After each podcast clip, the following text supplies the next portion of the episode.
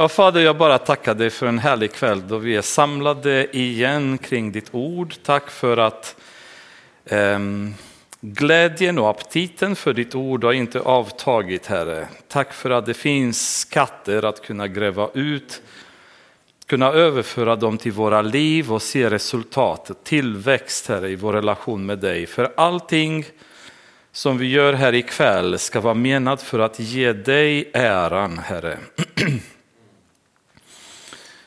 Och Fader, jag ber att ditt, eh, din heliga ande ska tala genom min mun de rätta orden till de hjärtan som du har förberett för de orden ikväll, Herre. Så de som har kommit hit får det budskap som du har förberett för dem som ska komma in i hjärtat, börja slå rot och börja växa. Låta andra människor, sen andra kristna bröder, systrar och vattna därefter, Herre, och med din heliga andens kraft så får du allting att växa. Vi överlåter allting i dina händer, Herre, för du har all makt. Och du kan leda oss till de vägar där du vill att vi ska vandra på, Herre. I Jesu namn ber vi om välsignelse över den här kvällen och det här bibelstudiet också. Amen. Kul att se er igen efter två veckor att ha inte varit här. Men ehm, nu är vi tillbaka och eh, fortsätter att plöja oss genom apostlagärningarna. Det är några nya ansikten som är här ikväll, men för er som eh, är nya här så har vi kört nu ett eh, bra tag genom apostlagärningarna. Vi har kommit till slutet av kapitel 12, går in i början på kapitel 13 idag, så vi har kört vers för vers från, genom hela boken. Och eh, närmar oss nu början till Paulus första missionsresa. Men eh, det vi kan konstatera tills vi har kommit nu, det är att församlingen har börjat så som Jesus har förutsatt. Börjat i Jerusalem, vuxit från Jerusalem och expanderat in i Judeen, sen in i Samarien och sen så småningom har börjat bryta igenom till andra delar av romerska riket i det här läget. Eh, församlingar eller kristna har dykt upp i norra Afrika, de har dykt upp i nuvarande södra Turkiet, Syrien. Ehm, så att nu är församlingen eh, mycket större och i, en, i ett expansivt läge och uppfyller egentligen det som Jesus hade velat från början att det ska uppfylla, det vill säga eh, eh, predika evangeliet över hela världen till alla människor. Ehm, I slutet av kapitel 12, där vi är nu, där vi kommer börja vers 24, kapitel 13. Datummässigt kan man väl säga så är det år, ungefär år 48 efter Kristus. Cirka 18 år efter pingstdagen som inträffade någonstans runt 30 efter Kristus. Eh, så nu är vi 18 år senare efter att heliganden har utgjutits över lärjungarna under pingstdagen. Ehm, och det började en väckelse vid pingstdagen, sen fortsatte den väckelsen vidare. Och det intressanta är att 18 år senare är den här väckelsen fortfarande i full gång. Och det här är väldigt intressant för vi kan tänka oss en väckelse i modern tid. Många gånger så blir det som en stråeld som blir en explosion, någon kyrka någonstans som börjar växa, vi hör att det händer saker, eh, folk flödar dit, Eh, det är ny musik, det är spännande lovsång, man samlas, några nya människor kommer till Kristus och så vidare. Men sen några år senare så hör vi inget mer. Det har dött ut, det har försvunnit, det har tystats ner. Ehm, 18 år efter heliga andens utgjutande så är väckelsen fortfarande i full gång. Och det här är väldigt spännande och det, det är det vi kommer spendera ganska mycket tid ikväll innan vi går nästa gång in i Paulus första missionsresa.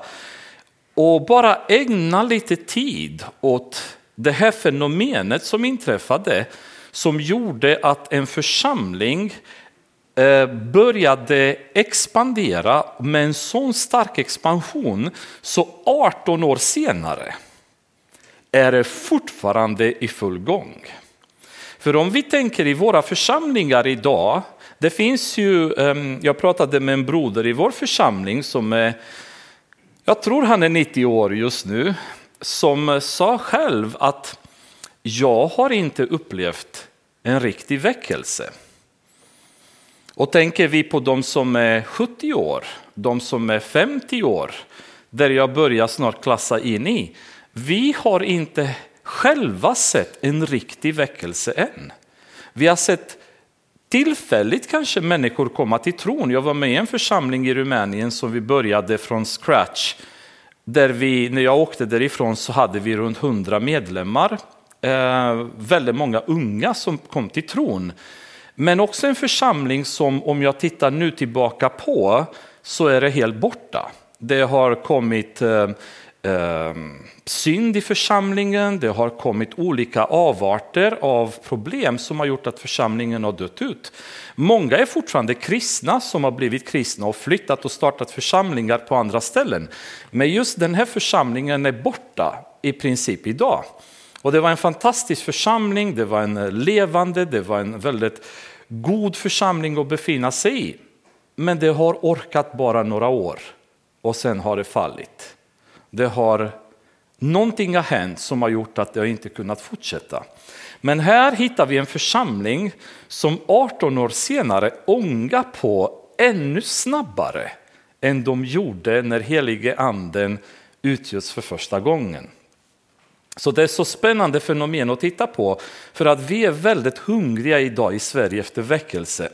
Det talas från predikostolarna överallt i landet. Pastorerna längtar efter att se väckelse, evangelisterna längtar efter att se väckelse. Församlingar vet inte vad de ska hitta på för att få människor till kyrkan och uppleva väckelse. Det finns en längtan efter att se Sverige omvända sig till Jesus. Så längtan finns. Men varför händer det inte? Och det är det vi kommer titta på ikväll innan vi sen som sagt nästa gång om allt går väl kan gå in i den aktuella resan som Paulus och Barnabas ihop med Markus kommer börja. Men vi kan börja läsa i kapitel 12, vers 24.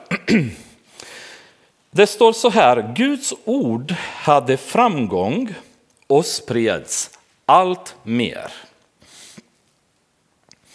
En anledning till att den här snöbollen som startades igång rullar fortfarande och ökar i hastighet är att fokusen i den tidiga församlingen låg på Guds ord.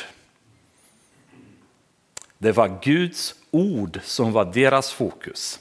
Det var hemligheten till deras framgång och anledningen till framgången är att Guds ord har alltid framgång. Du kan aldrig predika Guds ord till någon utan att ordet kommer ge resultat. Det finns inte på kartan att vi kan predika Guds ord, vi kan vittna för någon människa om Guds ord utan att detta kommer ge resultat. I någon form, vid någon tid men det kommer att ge resultat.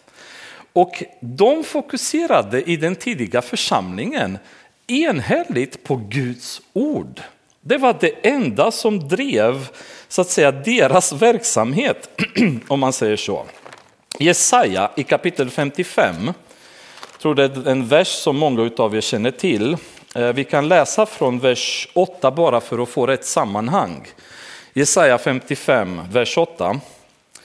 Det står så här, mina tankar är inte era tankar och era vägar är inte mina vägar, säger Herren. Nej, så mycket som himlen är högre än jorden, så mycket är mina vägar högre än era vägar och mina tankar högre än era tankar.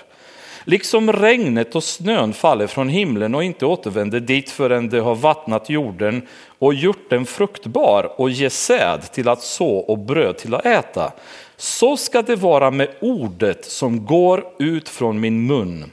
Förgäves ska det inte vända tillbaka till mig, utan att ha verkat vad jag vill och utfört det vartill jag sänt ut det.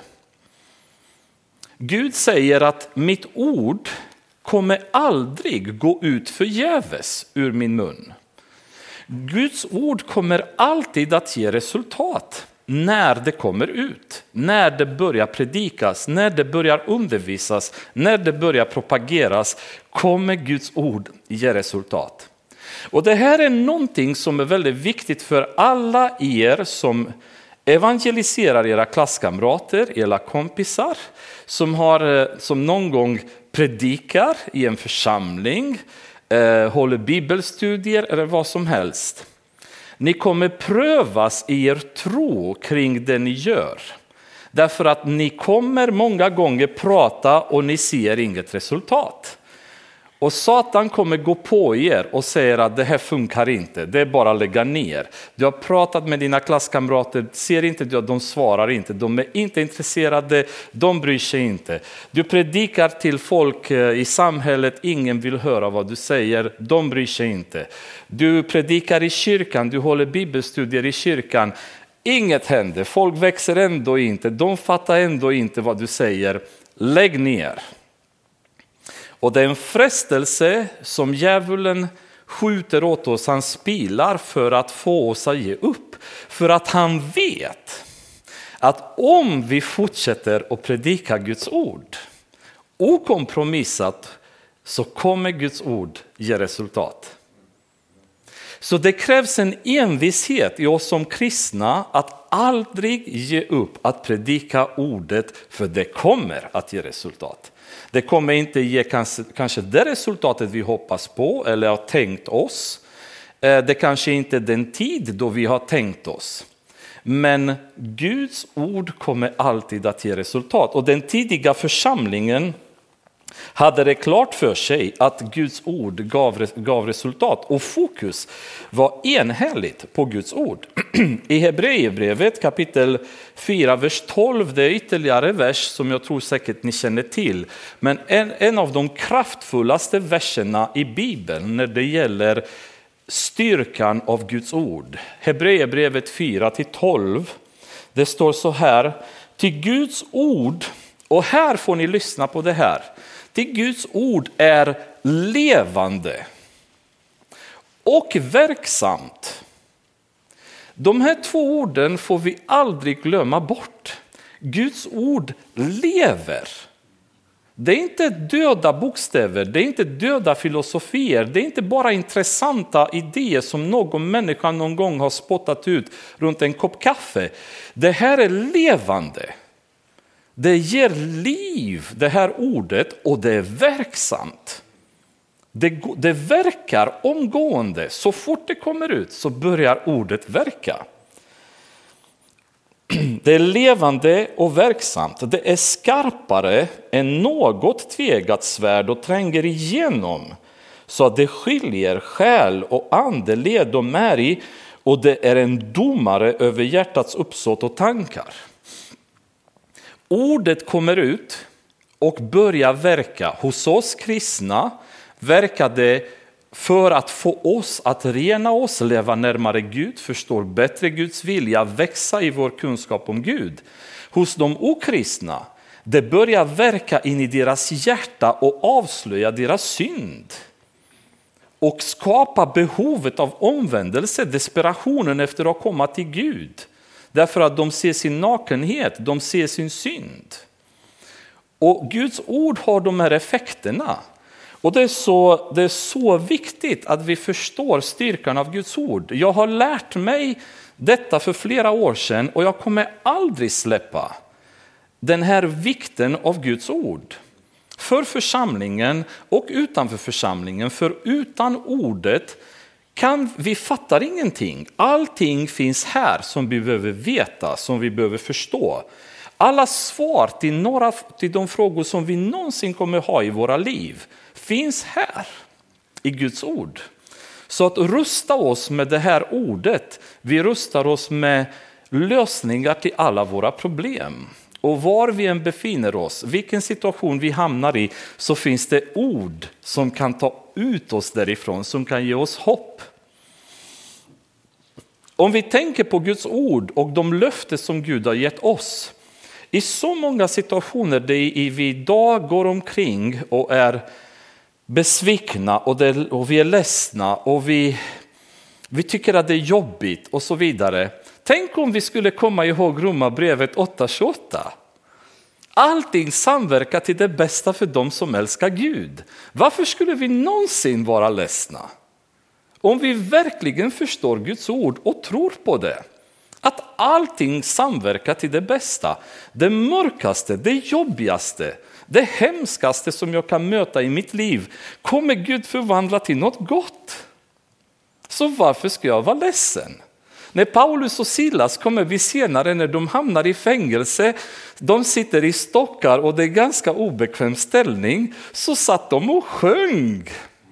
Mitt i natten, de var glada och prisade Herren. Petrus säger när ni genomgår förföljelse så kom ihåg att glädja er. Att ni har funnits värdiga att utstå förföljelse, att utstå smärta, att utstå besvikelser i, våra, i era liv. Det är vad Guds ord gör, det ger oss det hoppet. Och vi behöver inte gå omkring och vara besvikna. Varför har inte jag fått det här jobbet som jag sökt? Varför har jag inte blivit ihop med den här personen som jag tycker så mycket om? Varför får inte jag den här positionen som jag tycker att jag förtjänar? Varför är folk i kyrkan så oschyssta mot mig? Vad som helst. I allting finns det en plan. Och allting som händer i våra liv är en förberedelse för den uppgift som Gud sen har för oss att göra. Han förbereder oss, han grillar oss, han testar oss, han utrustar oss, han hjälper oss, han tuktar oss ibland när vi behöver det. Men allting samverkar till vårt bästa. För vi har en kärleksfull fader som är bakom allt som händer oss. När Paulus eh, skriver till Timoteus, till Titus till exempel, så skriver han, han sitter i fängelset i Rom och då skriver han att han är Jesu Kristi fånge. Han skriver inte att han är romerska rikets fånge. Han är Jesu fånge. För hade han upplevt sig själv som fånge av romarna, då är man besviken, då är man ledsen. Här sitter jag och har det jobbigt. Men han säger, jag är Jesu Kristi fånge. Han är glad och han är uppmuntrande och han är positiv och han har glädje att förmedla till dem. Varför? Därför att han förstår, jag befinner mig i Jesu Kristi vilja. Och det här som jag genomgår nu, de är små svårigheterna, vad är detta i evighetens perspektiv? Så Guds ords vikt att det är verksamt och tränger. Ni förstår att ni som har börjat ta Bibeln på allvar i era liv.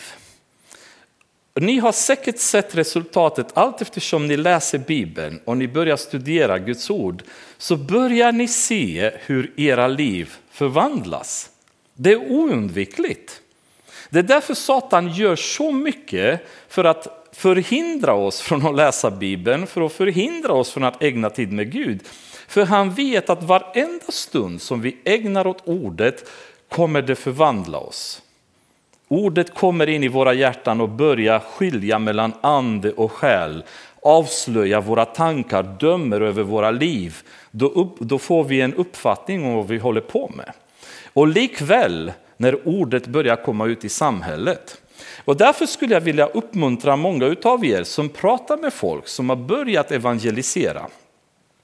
Var väldigt noga när ni gör det att så mycket som möjligt citera Guds ord.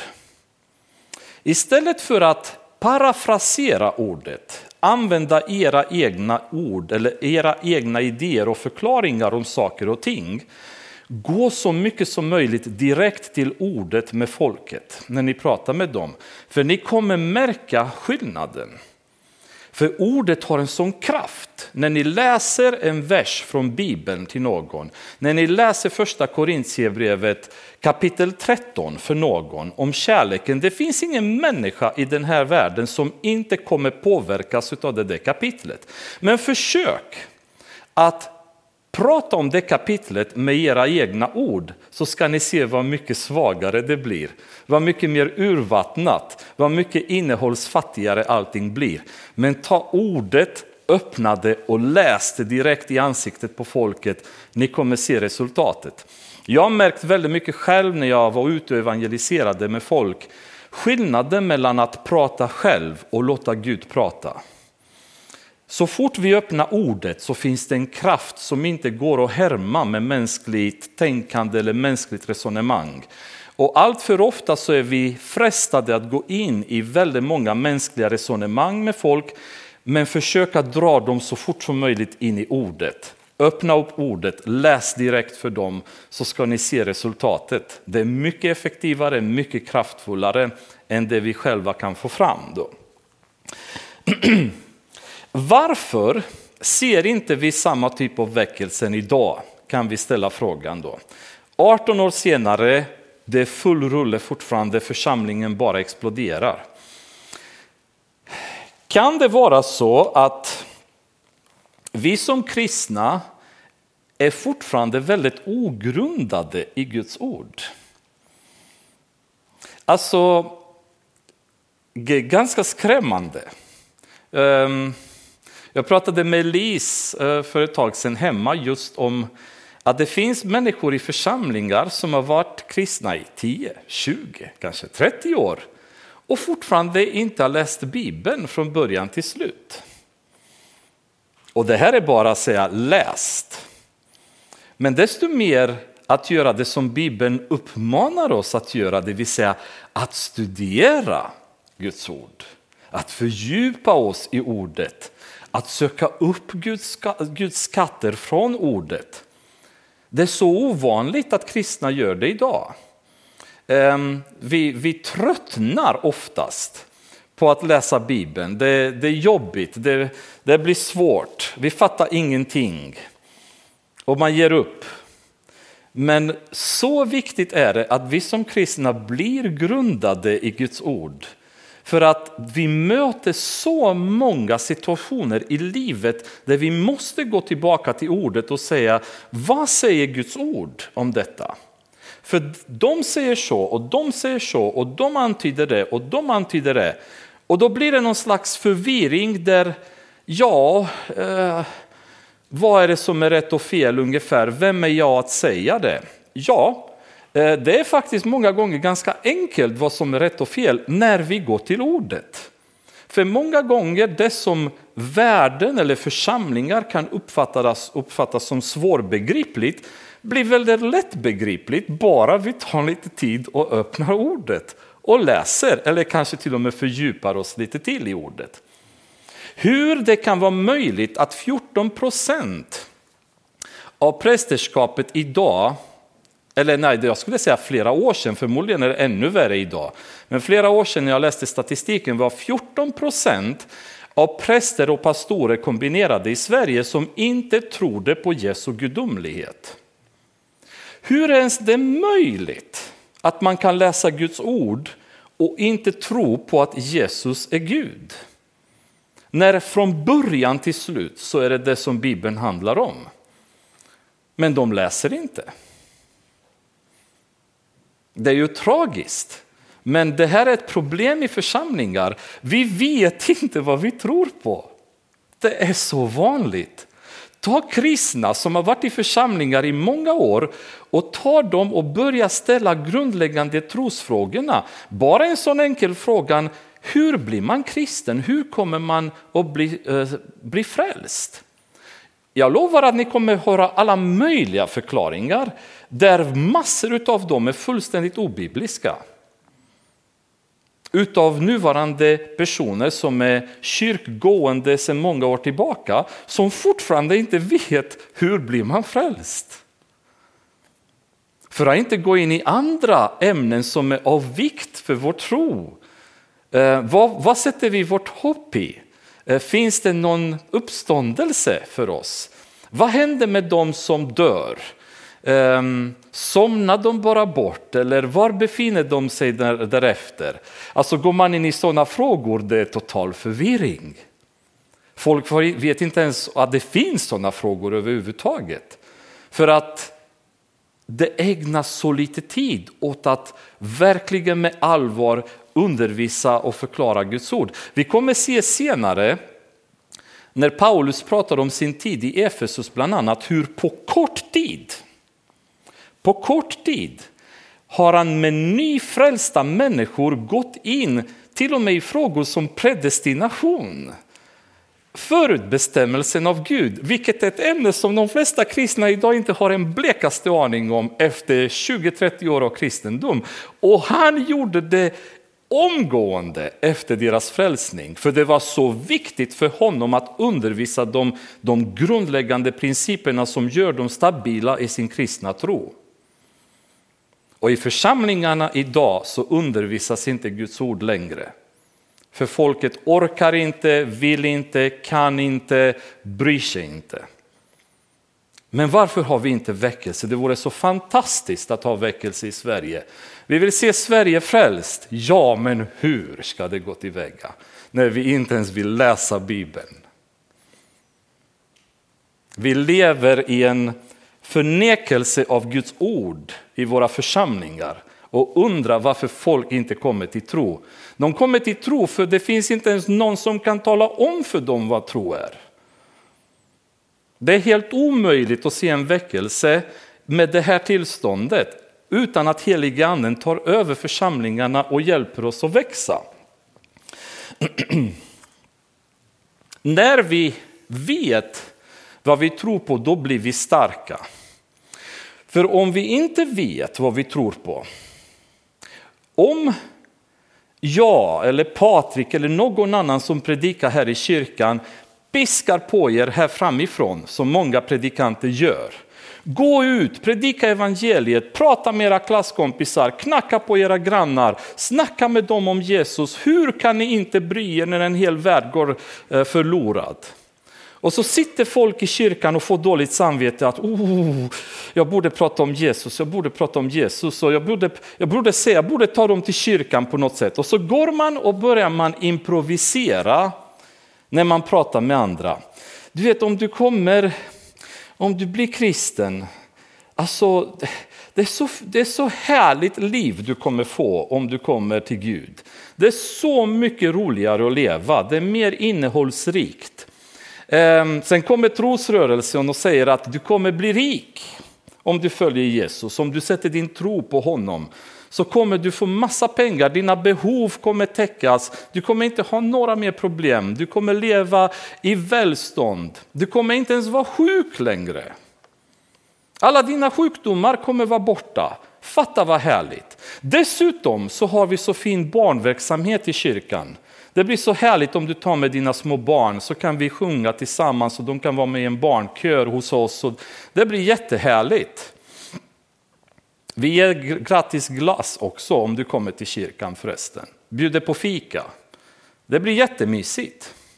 Förstår ni? Det är den här evangelisationen vi har för väldigt många av våra kompisar och grannar idag, arbetskamrater. Det är så vi evangeliserar dem. Den tidiga församlingen predikade syndaförlåtelsen.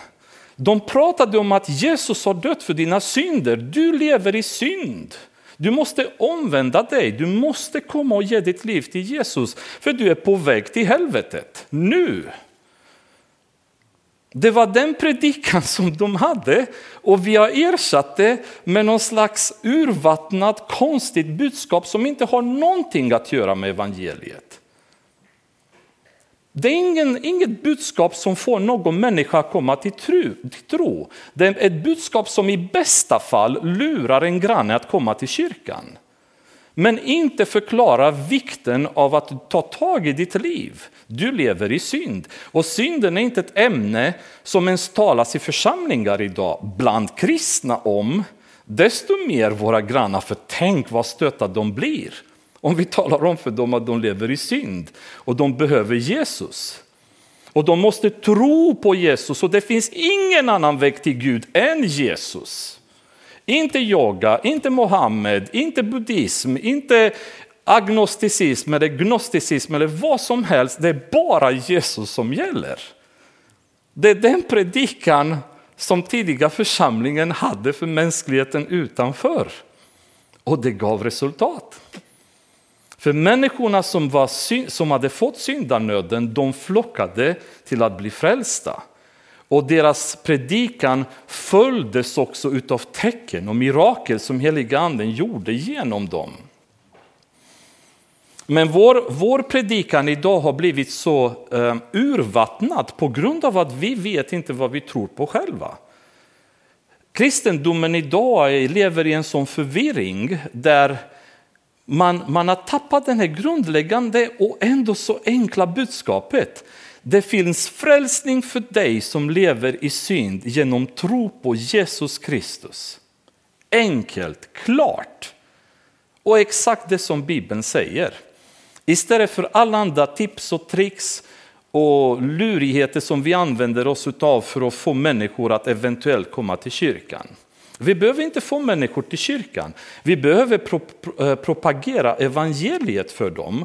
Och de som Gud har valt före världens begynnelse, de kommer omvända sig och de andra kommer inte att omvända sig. Min uppgift är att predika evangeliet och öppna möjligheten att de hör det rätta evangeliet. Sen får hundra personer säga nej och en säger ja, men den personen är viktig för den har Gud planerat före världens begynnelse att han eller hon ska bli frälst.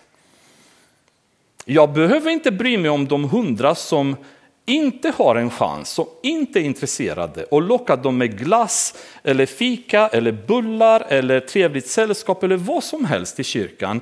Mitt fokus måste vara att predika evangeliet så att de som Herren har förberett deras hjärta, de ska höra och bli förändrade.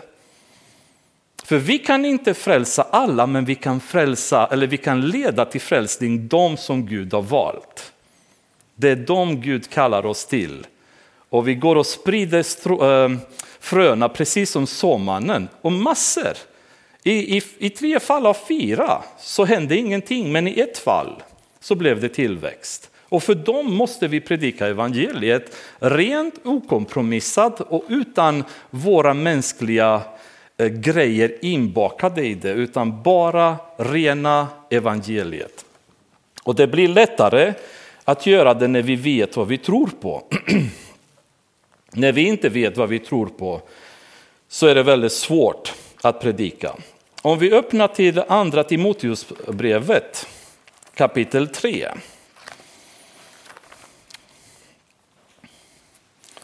Så kan vi läsa vers 16 och 17.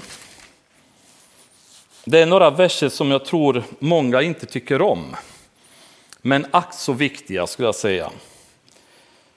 Hela skriften är utandad av Gud och nyttig till undervisning, till bestraffning, till upprättelse och till fostran i rättfärdighet för att Guds människa ska bli fullt färdig, väl rustad för varje god gärning.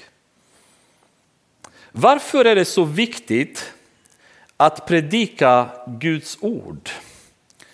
Därför att Guds ord är utandat utav Gud. Hela skriften är Guds ord och hela skriften är utandad utav Gud. Och syftet med det, det är att det ska vara nyttigt för undervisning. Och då, då menar jag igen undervisning. Det är det som, som är hela tiden som jag själv känner för att vi behöver Ta tid, studera Guds ord. Inte bara läsa, inte bara hoppa igenom dem, läsa några verser då och då, dagens vers från bibelappen, utan bibelstudier, undervisning, fördjupning i Guds ord. För det förändrar, det ger förstånd, det ger en uppfattning av saker som vi annars inte kan fatta. Och det blir väldigt svårt ibland när vi pratar med kristna som inte studerar Guds ord, för det är som att prata två olika språk. För man försöker att förklara saker och man ser att bara, det går inte att förstå för att de har inte ens läst gamla testamentet eller de har inte läst den boken eller den boken och då har de tappat vikten av att förstå just det här ämnet. Så det är så viktigt att studera Guds ord, den är nyttig, den är nyttig för undervisning. Men sen kommer nästa som är lite obekvämare, till bestraffning. Det korrigerar. När vi lever i synd så kommer ordet och talar om för oss att vi måste rycka upp oss. Och likaså en församlingsledare måste med ordet gå och rätta till synd och felaktigt leverne i församlingen. Förruttnelse som börjar sprida sig så måste man med, i kraft av ordet kunna gå och ta tag i saker. Men församlingsdisciplin är så impopulärt i moderna församlingar idag. För vem är du att komma till mig och tala om för mig att jag inte lever som jag ska? Eh, jag gör som jag vill, så du får göra som du vill. Och förresten, varför säger du det till mig men inte till honom eller till henne? Jag tycker de också ska få samma... Alltså förstår ni det problemet? Ändå så säger Bibeln, det måste göras. Faktum är att Paulus säger till Timoteus en gång att han ska eh, han ska disciplinera ungdomar som inte respekterar sina föräldrar i församlingar. Alltså fattar ni?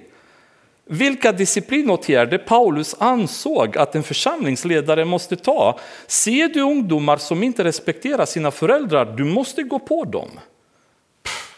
Vem gör det i dagens församlingar? Men förklaringen är förmodligen, ah, men det var på den tiden.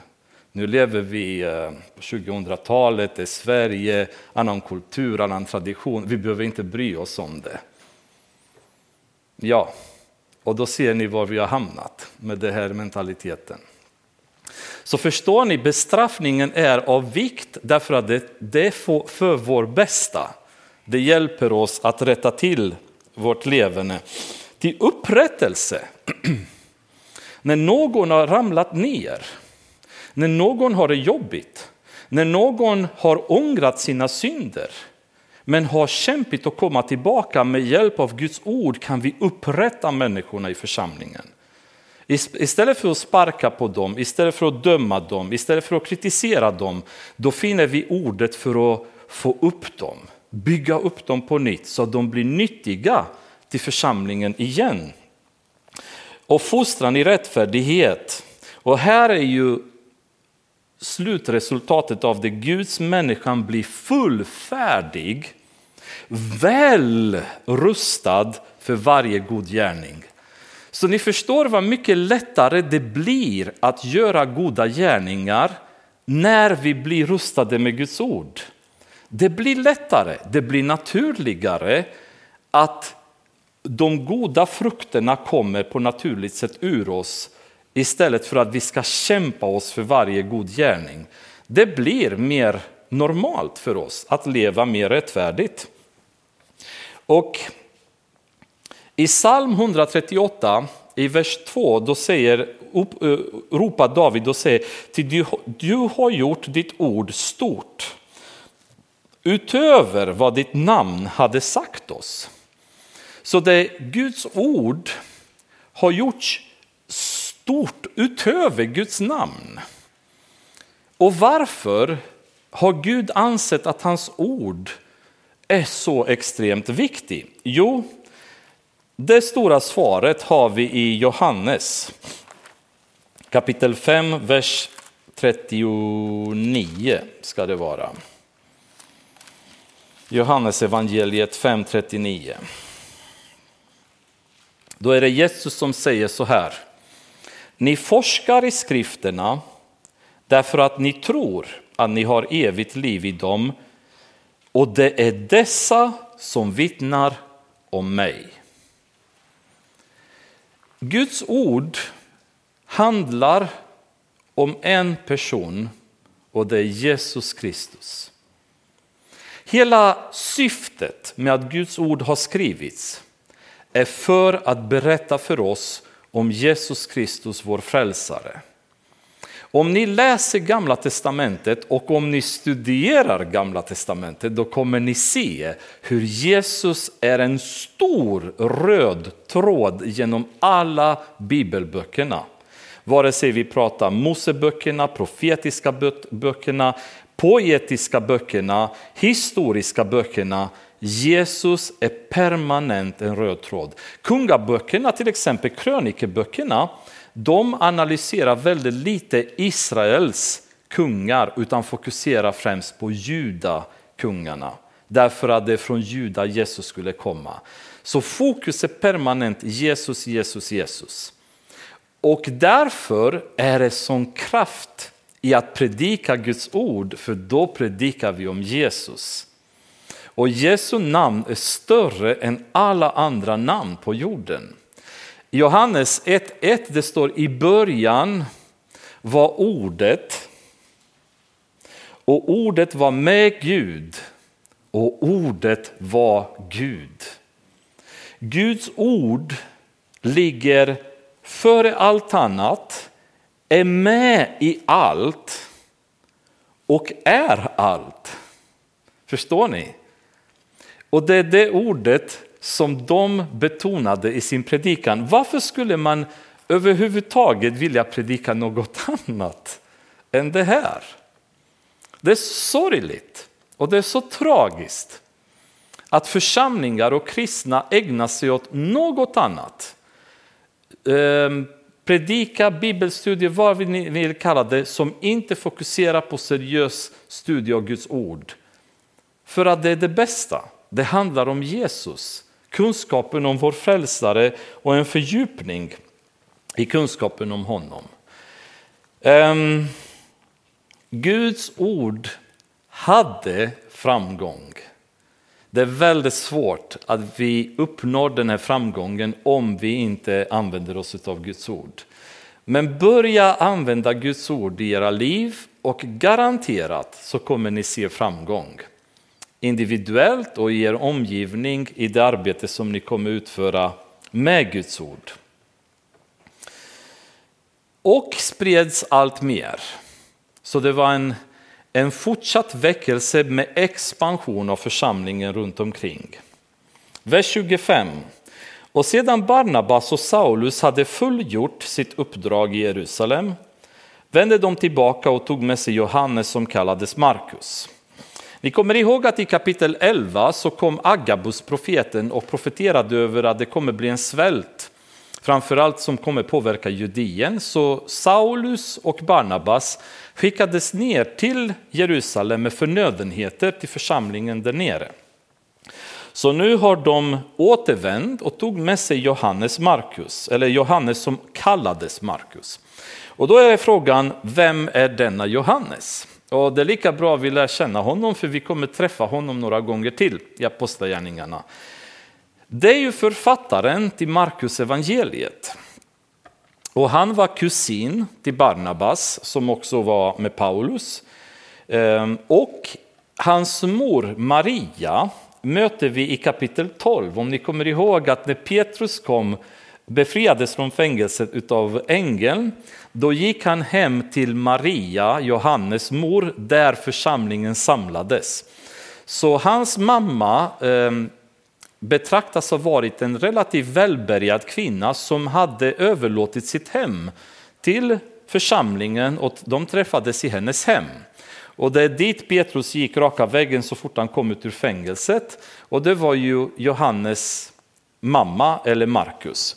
Ehm, Honom kommer vi möta senare och han kommer hamna i flera olika sammanhang. Men man tror också att det är ju han som är om ni kommer ihåg i Markus evangeliet, eh, 14 kapitlet, vers 50 52, Jesus är inne i Getsemane och så kommer folket för att fånga honom och då, då springer alla lärjungarna iväg åt alla håll. Och alla, evangelier, alla evangelierna skriver att de sticker iväg de övriga, men ett enda evangelium, Markus evangeliet, står det att en ung man också sprang iväg men soldaterna eller folket fick tag i hans skjorta och då sprang han iväg naken därifrån. Den här händelsen beskrivs enbart i Markus evangeliet och man tror att den unge mannen som då sprang iväg i Getsemane eh, var faktiskt Markus själv. Johannes när han pratar om sig själv, han identifierar sig inte med namn utan han säger bara um, lärjungen som Jesus älskade och då vet man att det var om sig själv han pratade. Man tror att Markus också använde sig av samma stil. Han ville inte säga att det var han, utan han sa en ung man. Men vi vet inte. Man, man tror att det är så, men vi har inget bevis för det. Men bara som lite sammanhang om vilken Markus egentligen vi möter här som kommer sen följa med Saulus och Barnabas på första missionsresan. I församlingen i Antiochia fanns det profeter och lärare. Ehm, I församlingen så ger Gud olika nådegåvor till oss. I Efesierbrevet kapitel 4 kan vi öppna, för det är lite grann som en manual av eh, Eh, församlingsutdelning ehm, av gåvor och dess vikt. Då. I kapitel 4, vers 11, då står det så här om, ehm, om Jesus. Och han gav några till apostlar, andra till profeter, andra till evangelister och andra till herdar och lärare. De skulle utrusta de heliga till att utföra sin tjänst, att bygga upp Kristi kropp, tills vi alla når fram till enheten i tron och i kunskapen om Guds son, till ett sådant mått av manlig mognad att vi blir helt uppfyllda av Kristus. Det här är syftet med att Gud har lämnat sådana församlingsarbetare i församlingen där man, det står att det fanns apostlar, det fanns profeter, det fanns evangelister och det fanns herdar och lärare. Och syftet var att bygga upp Kristi kropp, att kunna utrusta oss så att vi uppnår en andlig mognad.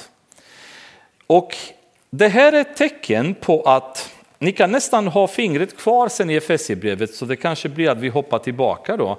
Men det är tecknet på en välmående och frisk församling skulle jag säga. När det är en bra funktion i utdelningen av de nådegåvor som finns i församlingen. En bra användning av nådegåvorna i församlingen. Och den här kyrkan i Antiochia var en ganska ung församling.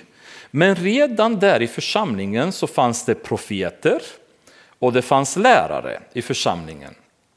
Och man kan väl säga att vad är syftet med församlingen? Ibland blir det lite förvirrad. Eh, vad, vad gör kyrkan? Vad är syftet med kyrkan?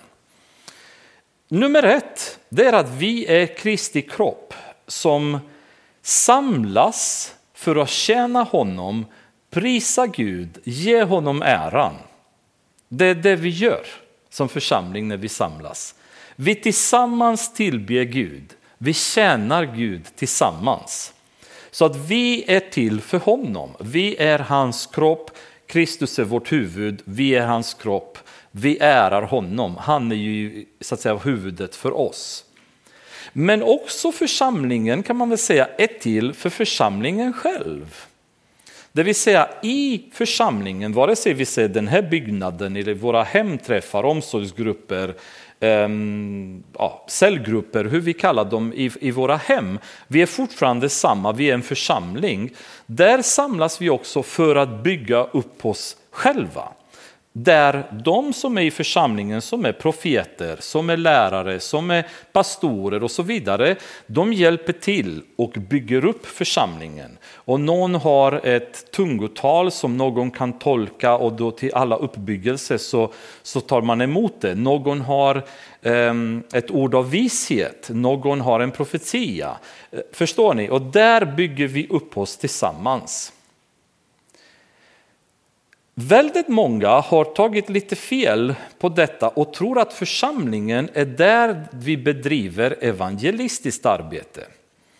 Så det finns väldigt många kyrkor där det permanent predikas evangelistiska budskap från predikostolarna. Och folk växer inte i tron därför att vi kan inte fortsätta att predika om frälsning för människor som redan är frälsta. Utan för dem måste vi predika resten av Guds ord eller undervisa resten av Guds ord så att de växer. Evangelistiska arbetet är resultatet av en välfungerande församling. Där människorna som växer i församlingen och blir utrustade för att utföra eh, så att säga, Kristi arbete, blir mogna, de sen går ut och börjar evangelisera. Och de börjar vittna och de börjar göra lärjungar och så släpper de in till församlingen för att sen kunna byggas upp och växa och förvandlas till arbetare i Guds fält och går ut själva sen och, och uppnår samma resultat. Men om vi står i församlingen och börjar predika evangelistiska budskap hela tiden till folk som är frälsta, i bästa fall så kan vi gå härifrån och få en god känsla att ah, det var ju rätt skönt. Liksom. Det, var, det var inget fel som sades ungefär, liksom. men det var ingenting som har byggt upp oss heller. Det är samma budskap som vi har hört som vi har kommit till tro. Så det är väldigt viktigt att vi gör skillnad på att evangelistiska arbetet görs där ute. Här inne, här görs det utrustandet av, av de heliga. Här, man kan säga att evangelisten ser människor som är ofrälsta och behöver bli frälsta. Alltså de som har, som i Efesierbrevet 4, vissa är evangelister. De här, det bara bränner under fotsulorna på dem. De bara, de bara vill en sak, ut och ta evangeliet till så många människor som möjligt. För det ska ske nu helst, innan de kommer till helvetet allihopa. Det är evangelisten, de bara brinner för att få människor till tro.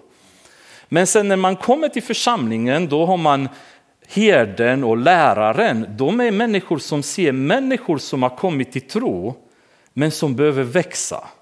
De har inte samma evangelistiska driv utan de har mer undervisande drivet att nu måste vi rusta de här människorna. Det har kommit en hel ny lass med bebisar i tron från att evangelisten har varit på ett torg någonstans och släpat massa in till kyrkan och dragit en hel buss full till kyrkan. Då kommer de andra i tjänst. Nu ska vi rusta upp de här, för annars kommer de försvinna från tron. Kyrkan kommer bli tom. Vi har fyllt den nu, men om vi inte rustar upp dem, då försvinner de. De växer inte och de orkar inte stå emot förföljelse. De orkar inte stå emot det som Satan kommer ta emot dem. Så det är det misstaget som har gjorts i församlingar allt eftersom undervisningen av Guds ord har havererat i kyrkan. De få människorna som någon gång har kommit till tro, som resultat av någon evangelistiskt arbete, de har inte stannat kvar. Eller väldigt få har stannat kvar. Därför att de har inte vuxit. De har kommit en gång, två gånger, fem gånger, tio gånger och inte vuxit. De har inte fått mat. Och sen första motståndet som kommer, puff, då har de havererat. De har haft viljan, de har haft glädjen, de har haft drivet. De hade kunnat kanske bli något men aldrig fått en chans att växa för ingen har tagit sig an dem. Och det här har varit ett, ett, fel som har gjorts i församlingar genom åren därför att Bibeln har negligerats till en sån katastrofal eh, nivå så folk har inte kunnat växa i sin tro. Så även om några, någon i församlingen hade en glädje, hade vilja att gå ut och evangelisera och ta med grannar, ta med kompisar, ta med klasskamrater till kyrkan det har sällan resulterat i att de har blivit kvar. För de har inte kunnat växa. Det är ingen som har tagit sig an dem. De har inte kommit i, ett, i, en, i en cirkel där det har funnits profeter, lärare, herdar som har på allvar tagit sig an dem. De har kommit på mötena, de har sjungit, de har fikat. Vi har pratat lite ah, väder och vind med dem runt fikabordet där nere, men var är de några månader senare, något år senare. Och om vi inte tar oss an de här människorna så försvinner de. Så jag tycker att det här är väldigt viktigt för oss som församling att vi tänker på när, jag säger inte om, när Gud kommer börja röra kring stöpen i våra grannskap, på våra arbetsplatser. Vi måste kunna hantera de människorna som sen kommer till tron. Så att vi verkligen offrar vår tid, våra bekvämligheter, våra hobbys, det vi är vana vid att göra i normala fall, den tiden får vi glömma för nu måste vi ta oss an de här människorna och låta dem växa. Mata Guds ord i dem, ha omsorg om dem, få välkomna dem i värmen, i flocken, låta dem känna kärleken som de har saknat där i världen där de har blivit misshandlade av Satan. Låta dem känna gemenskapen. Och den tiden vi har med dem så nyttjar vi till att få dem att växa i sin tro. Be tillsammans med dem. Istället för att bara sitta och snacka, istället för att prata världsliga saker. För vad är poängen med att ha omsorgsgrupper? Vad är poängen med att ha cellgrupper? Om när vi träffas, fokusen i våra grupper är inte Jesus.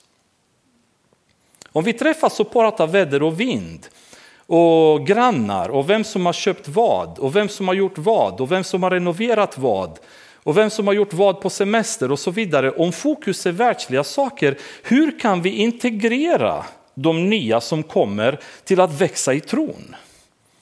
Men har vi omsorgsgrupper, har vi cellgrupper där fokusen är Guds ord och Jesus, alla som kommer in, de matas in i det här andliga tillståndet där de kommer in. Vi ber tillsammans med dem. Vi lägger våra händer på dem och ber för deras behov, för deras liv. Vi svarar på deras frågor. Vi sitter till långt in på natten för att hjälpa dem i sina eh, tidiga frågor om tron. Och inte sitter där och känner bara, ah, nu är jag lite trött, nu måste jag hem, nu vill jag titta på mitt favoritprogram och så vidare. För det är tragiskt när vi har den inställningen, för då tappar vi människor. Och det är så svårt att få människor att komma till tron och att tappa dem när de väl kommer är nästan ett brott, tycker jag. När det är så svårt att få med dem att komma och när de väl har kommit, oh, men då får vi ta vara på dem. Men de hade lärare, de hade profeter i församlingen, en väl fungerande församling som tog hand om de människor som var där.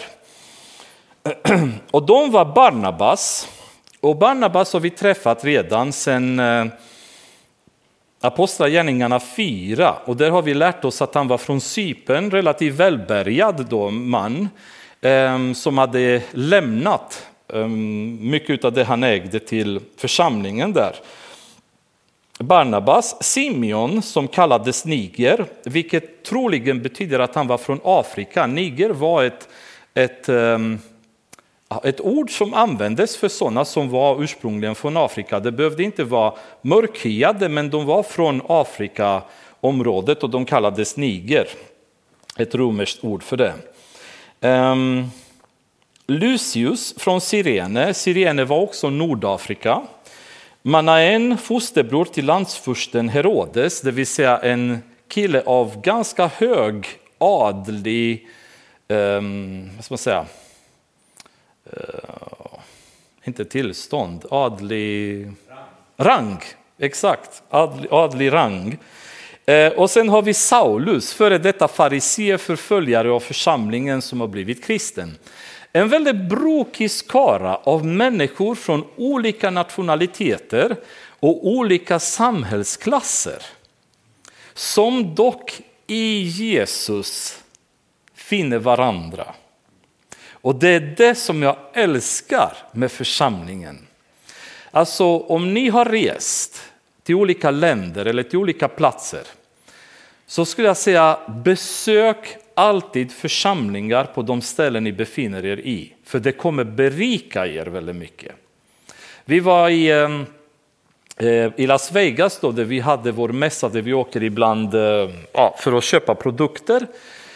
Och Las Vegas är en, eh, en påfrestande stad om man är kristen. Det är ju en, en syndens näste där var du än vrider blicken så möts du av synd.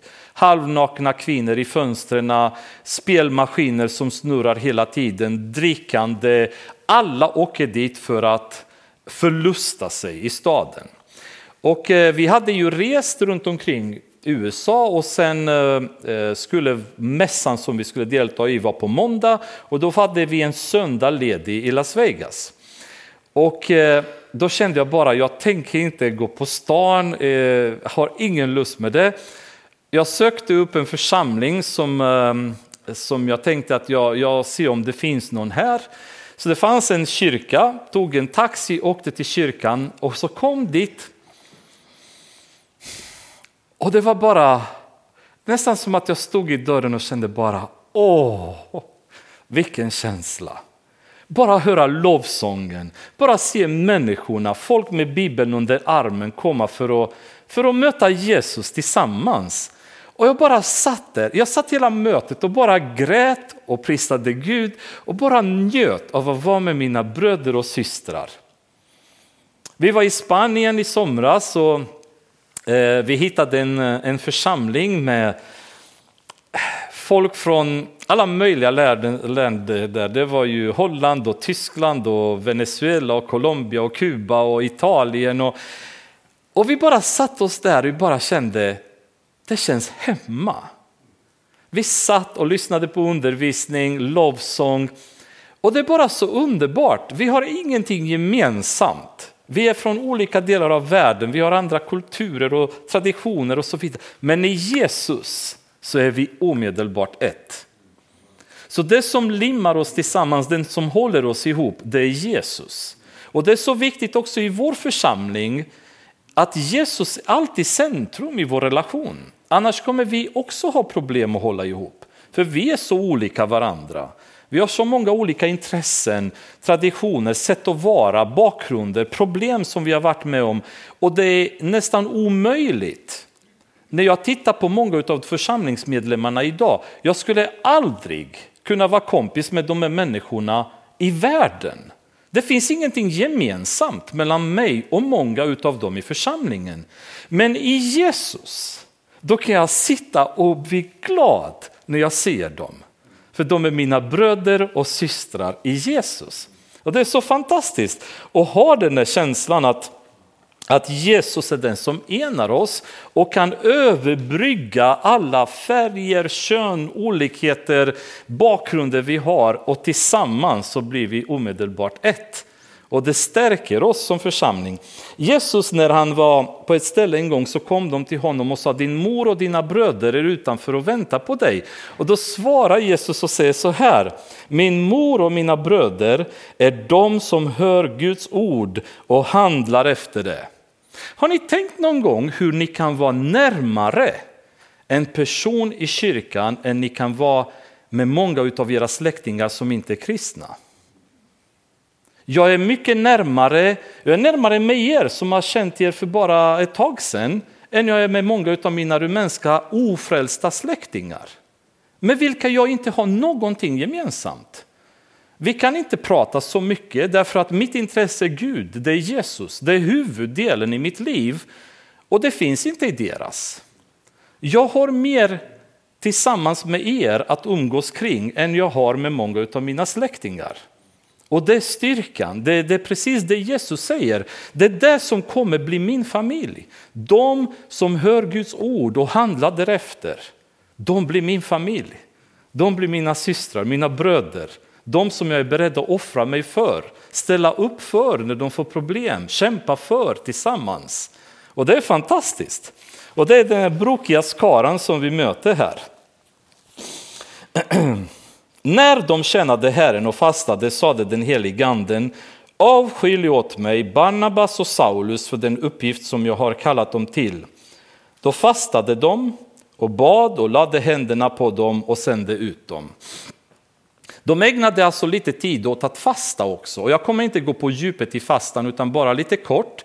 Så kan man säga, vad är fasta? Det kan vara olika typer av fastan. Vi kan titta i Bibeln, det finns jättemånga olika sätt att fasta. Man kan fasta från vissa typer av maträtter, man kan eh, fasta under en längre period, man kan um, avstå. Man kan säga i grunden, fasta är att inte ägna tiden att mata köttet med det som köttet vill ha, utan ägna den tiden åt att mata själen mata anden, helt enkelt. Så tänk i era liv på det som ni ägnar tid åt ert kött. Ehm, vi pratade om fasta idag och jag kan säga att en fasta som, som jag måste införa i mitt liv, det är fasta från tv. För att jag tycker om att titta på en bra serie, eller jag tycker om att titta på dokumentärer och så vidare. Men det tar för mycket tid. Så det är för mig en väldigt aktuell fasta att gå in i och fasta från tvn så att jag kan ägna sen den tiden åt andliga saker. För det är ganska meningslöst om jag fastar från tvn men då går jag och spelar fotboll istället under den tiden eller gör något annat. Utan tanken är att den tiden tar jag ifrån mitt kött och lägger på min ande. Och likaså med mat. Genom att jag avstår från det som behagar mitt kött så ägnar jag den tiden åt Gud istället. Daniel, eh, om vi läser, han fastade från utsökta rätter. Så han kanske avstod kakor eller godis eller något annat som vi tycker om utöver det vi äter då. Han valde att avstå detta i eh, 21 dagar och bad och fastade. Så det finns ju olika sätt att fasta men poängen är avstå från något som matar vårt kött och ägna den tiden åt anden. När jag var yngre så brukade jag matfasta, typ svart fasta som vi kallar det i Rumänien. Ingen dryck, ingen mat på en, ett helt dygn. Men då satt jag och tittade på tv under tiden och kände bara vilket slöseri med, med krafter. Alltså, här sitter jag och inte äter och så, äg, så får jag inget andligt av det heller för jag tittar på tvn. Så det var ganska meningslöst. Så att man får tänka på vad man gör men ta bort från köttet men ge till anden. För vi är ganska noga med att mata vårt kött med det som det vill ha. Och vi svälter ut vår ande ganska mycket, eller hur? Och därför så ofta när vårt kött är i kamp med anden så är det så ofta köttet vinner. För det är det vi matar hela tiden. Så genom att fasta, vi tar bort mat från vårt kött men ge det till vår ande. Vi blir starkare i vår ande, vi blir starkare i vår relation med Gud. Och det är nyckeln. Och församlingen var i fasta och under den här fastan så sa heliga anden till dem avskilj åt mig Saulus och Barnabas. Och hur anden sa till dem vet vi inte, men det kan mycket väl ha varit via de profeter som fanns i församlingen. För det fanns ju profeter där. Så det är möjligt att det pratades direkt via dem. Det vet vi inte. Men det som är intressant det är hur den tidiga församlingen var permanent andestyrd. I kapitel 8 så säger heliga anden till Filippus gå på, på vägen till Gaza. Han blir skickad dit av anden. När han kommer dit så säger anden gå och prata med, med den här mannen som sitter i, i vagnen. Um, när Paulus kommer till tron på Damaskus väg så, går, så, så talar heliga anden till Ananias att han ska gå och möta Paulus och lägga sina händer på honom. Det är anden som säger till Petrus, gå och möt Cornelius. Det är anden nu som säger till församlingen, avskilj åt mig Barnabas och Saulus. Förstår ni varför församlingen hade framgång? Därför att församlingen var dynamiskt andestyrd hela tiden. Inte människostyrd, inte filosofiskt, egna idéer styrd, humanistiska begrepp, eh, vad, vad världen säger numera, vi kanske ska anpassa oss efter det. Inget av det här existerade, församlingen var andestyrd. Helige anden permanent styrde församlingen, därav deras framgång. Han styrde dem dit han ville, dit han hade rustat dem för och då gav de ett fantastiskt resultat och då kom de dit med Guds ord dessutom. Så styrda av anden, med kraft från heliganden och med Guds ord i deras mun så var en permanent väckelse i församlingen. Så Tro inte att en väckelse är tidsbegränsad. Det enda som tar död på väckelsen det är när församlingen inte blir andestyrd längre och församlingen inte har Guds ord längre. Då dör väckelsen ut. Tänk på detta. Det finns ingen, inget slut på väckelse så länge församlingen är andestyrd och predika Guds ord. Det finns inget slut på väckelsen. Det kommer fortsätta. Det enda gång väckelsen avtar, när, när, när vi inte lyssnar på heliganden längre och vi predikar inte Guds ord längre. Varför har vi inte väckelse i Sverige idag? Jag tror att ni har svaret. Församlingarna är inte andestyrda längre och Guds ord predikas inte längre. Vare sig i församlingar på allvar och ännu mer utanför församlingar. Där vi är rädda att predika Guds ord för en värld som är död. För vi är rädda om vad de kommer tycka om oss. Men de behöver höra Guds ord och vi behöver börja leva under heliga andens styrning. Så anden bestämmer det vi gör, vad vi gör. Vi pratade idag i morse och jag tyckte det var väldigt bra den här versen som, eh, Som Monica läste när vi pratade om eh, folk som ska engagera sig lite grann i olika arbeten. Första Petrusbrevet var det ifrån. Ehm, och det var kapitel 4, vers 11. Och jag, jag tyckte det var väldigt spännande vers. Och jag läser det igen. Om någon talar skall han tala i enlighet med, med Guds ord. Har någon en tjänst kan han tjäna efter den kraft Gud ger så att Gud i allt blir ärad genom Kristus, Jesus Kristus. Hans är äran och makten i evighetens evigheter. Amen. Och vi läste den här versen som en slags uppmuntran att det är väldigt bra om vi engagerar, om flera engagerar sig i församlingen. Och det är väldigt kul. Men lyssna noga på de andra delarna i versen. Om någon talar ska han tala i enlighet med Guds ord. Så extremt viktigt. Det är inte bara att hoppa in i församlingen och, och göra någonting, predika, eh, ha bibelstudier, vad som helst, utan det måste göras i enlighet med Guds ord. Det måste vara rätt, det måste vara Gud drivet, ande välsignat och med, med styrka från Guds ord. Det ska vara i enlighet med Guds ord. Det pratas i många församlingar, det görs väldigt mycket i församlingar, men det är så mycket som inte är i enlighet med Guds ord. Tyvärr, som görs i många församlingar idag. Har någon en tjänst ska han känna hur? Efter den kraft Gud ger. Man kan inte komma i en tjänst där man inte haft Guds välsignelse för att komma in i. Det vill säga, man har inte blivit avskyld för den tjänsten som Saulus eller Barnabas har blivit. Utan när Gud väljer oss till den tjänsten, då får vi den kraften som vi behöver för att utföra den tjänsten. Men om vi går i en tjänst i egen maskin, i köttet, då kommer vi bara uppleva besvikelse, frustration, eh, irritation i den tjänsten. Och ehm, det uttrycktes till och med i morse och sa att man behöver inte känna att man får kramp. Och jag kan säga så här, att få kramp existerar inte när vi går i tjänsten i heligandens kraft. Det finns ingen kramp. Det finns ingen utbrändhet. Det finns inte gå in i väggen när vi går in i heligandens kraft. För den kraften kan riva ner alla väggar, alla murar, alla motstånd som vi möter.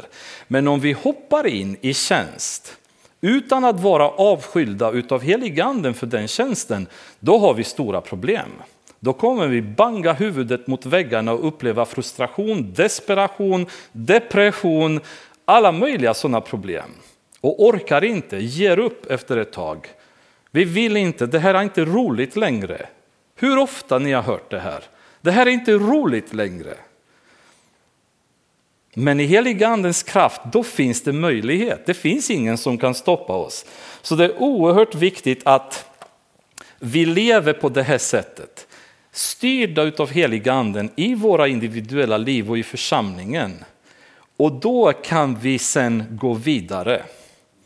Och vi stannar här idag. Men ni kommer se varför de här verserna var så otroligt nödvändiga. För det som kommer sen skall, det är några situationer som är riktigt, riktigt, riktigt jobbiga för Paulus framförallt eh, framöver. Så utan den här bekräftelsen att han är avskild av heliganden för den här uppgiften, det vill säga han är rustad och utrustad av heliganden, hade han aldrig klarat av det. Men i heliganden, då kommer ni se vad han gör. För det blir grejer som man bara känner att wow, jag vill också. Jag vill också när man ser på det. Men han visste var han var på väg, han visste vem han var bakom honom. Och han visste vad han hade för uppgift när han gick iväg på den här missionsresan. Men vi stannar här för ikväll och så resten nästa gång om Gud är med oss. Annars tar vi det på väg till himlen.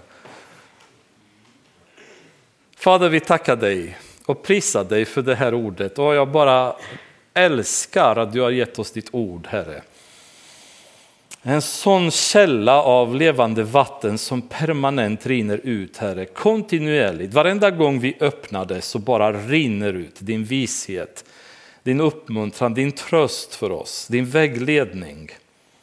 Det finns alltid där, Herre, och vi bara tar varje sida och så läser vi och så bara bränner det i våra hjärtan dina ord. Jag ber Herre i Jesu namn att du ska ge alla våra bröder och systrar här ikväll och vår församling bara kärlek för dig och för ditt ord. För att kunna känna dig Herre och finna glädje i att umgås med dig. Så det inte ska vara något jobbigt Herre när vi umgås med dig. Utan det ska vara någonting vi längtar till. Vi vill, vi bara, vi, vi vill komma till dig för att ta vår lilla tid med dig i en rum Jesus och höra dina ord i våra liv, kunna prata med dig, avlasta våra hjärtan till dig. Inte för att du behöver uppdateras, för du vet redan allt Herre, men bara det är så gott för oss att bara kunna uttrycka det vi har på vårt hjärta ibland. Och veta att du alltid hör, du alltid bryr dig Herre. Fader, jag tackar dig för att du är en sån underbar, god och kärleksfull Gud. Det är så det är så fel Herre när många tyckte att du var en ond Gud i gamla testamentet men en god Gud i nya Herre, för du har alltid varit god. Du har aldrig varit ond, du har aldrig varit orättvis, du har aldrig gjort oss något fel Herre. Du har alltid bara gjort oss gott. Alltid gjort oss gott. Jag tackar dig Herre vi förtjänar inte det, vi har aldrig förtjänat, vi har varit fiender till dig Herre. Vi har varit döda i våra synder och inte något intresse att komma till dig Herre och du i din nåd har väckt upp oss och visat oss evangeliet och gett oss tro att kunna tro på dig Herre. Vi har inte ens behövt framkalla den här tron själva. Du har gett oss tron och styrkan att ta emot dig och sen välsignar du oss för det Herre. Du har gjort allt jobb, du har gett Jesus att dö för oss, Herre, för att vi ska kunna lära känna dig och vara dina vänner för evigt, Herre. Åh Herre, vi längtar efter att möta dig när det här tältet som vi lever i här på jorden, den här kroppen med sina svagheter och orkeslösheter, Herre, och sjukdomar som hänger kvar i våra liv, Herre. Vi längtar efter den tid när den här, det här tältet, ruttna ihåliga tältet kommer bara ersättas av en underbar boning som du Jesus har jobbat på och fixa åt oss under en så lång period. Jag tackar dig för det och jag prisar dig för att du älskar oss. I Jesu namn. Amen.